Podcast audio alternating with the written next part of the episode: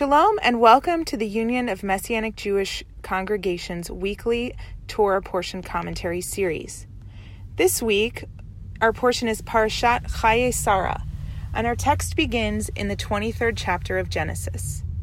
In this week's Torah portion, Abraham has returned from nearly killing his beloved child Isaac, only to mourn the death of his beloved wife Sarah. Isaac's absence on the return journey is conspicuous. The two of them walked on together to Moriah in verse nine, but in verse nineteen, only Abraham returns to his servants. Where does Isaac go? It's curious that we don't see Isaac again until Genesis twenty-four twenty-six, when Abraham's servant has fetched him a pious and beautiful bride. Here we read, Isaac had just come back from the vicinity of Be'er Lahai Roi, for he was settled in the region of the Negev. What is Isaac doing in the Negev? And what is this curious place called Be'er Lahai Roi? Our sages and commentators don't agree on this question. Sforno says that Isaac hadn't really moved away from his father, he merely had a place where he temporarily attended to various business enterprises. Nachmanides agrees and thinks this was a place where Isaac prayed regularly, not a place of residence. But Rashi points out that Be'er Lahai Roi was the place where Hagar was met by an angel of the Lord and in a time of great distress. Let's revisit the scene in Genesis sixteen. Sarai has brought Hagar, an Egyptian concubine, into Avram's bed. She becomes pregnant and Sarai suddenly regrets this rash and dysfunctional choice. Sarai blames Avram and quarrels with him over this inconvenient pregnant woman. Avram turns Hagar back over to Sarai, and Sarai afflicts Hagar with harsh labor, causing her to run away into the wilderness. She runs very far south, practically to the border of modern Egypt. An angel of the Lord meets her at a well and instructs her to return to her abusive mistress, for God will make a great nation from the son in her womb, and his name will be called Ishmael. In response, Hagar gives God a new title, El-Roi, God sees. In this scene, Hagar receives the honor of naming God, who has responded to her in a time of great affliction. In the opening chapter of the books of Kings, another woman, Hannah, calls God by the innovative title Adonai Tzfaot, Lord of Hosts, while begging for relief from her barrenness.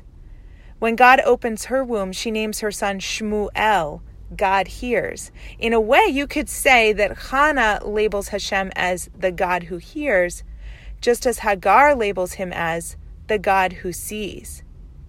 Here, the scriptures provide a beautiful portrait of who exactly matters to the master of the universe.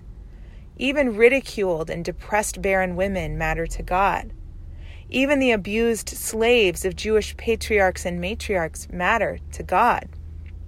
God hears them and God sees them. He answers them in their times of distress. God cares about the concerns of the most insignificant and overlooked members of our society, whether that society is a Jewish one or is located among the nations. The place of Hagar's meeting with the angel gets a new name as well. Be'er Lahai Roi, the well of the living God who sees, is one possible translation.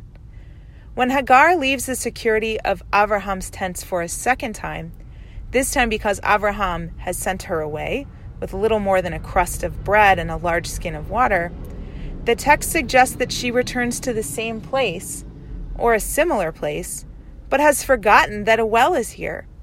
Once again, an angel meets her, and this time he opens her eyes to see the well that was already there. How interesting that this is the place Isaac returns from when he greets his new bride, and this is also where he settles after Abraham dies. Is it possible that he has been living there for many years, ever since his father tried to murder him at God's request? Why is the beloved son of Abraham living near his spurned stepmother Hagar and his stepbrother Ishmael? What does this say about the warmth and intimacy between Isaac and Abraham, or the lack thereof? It's significant that we don't see Isaac until the end of this week's portion. His father is living in the land God has promised to his many descendants, but here he's forced to endure a humiliating negotiation over a small cave in Hebron where he can bury his wife. Where is Isaac when Abraham opens the mouth of the cave of Machpelah to bury his mother? He doesn't appear at the site until it's time to bury his father, and he does this hand in hand with his half-brother Ishmael. The text doesn't explain the family dynamics directly, but I think that Isaac really doesn't understand Hagar and Ishmael's estrangement until his own father tries to kill him. It's likely that as Sarah's beloved child, he would have heard his parents' version of events throughout his childhood and early adult years. And naturally, he would have bought into whatever narrative they had spun to explain the absence of his stepmother and half-brother. Perhaps he never expressed the slightest curiosity about Hagar and Ishmael's versions of these events until he saw another side of his father, the side that was willing to hold a knife above him and take his life. This illuminates the complex challenge of parenting, even in our postmodern times.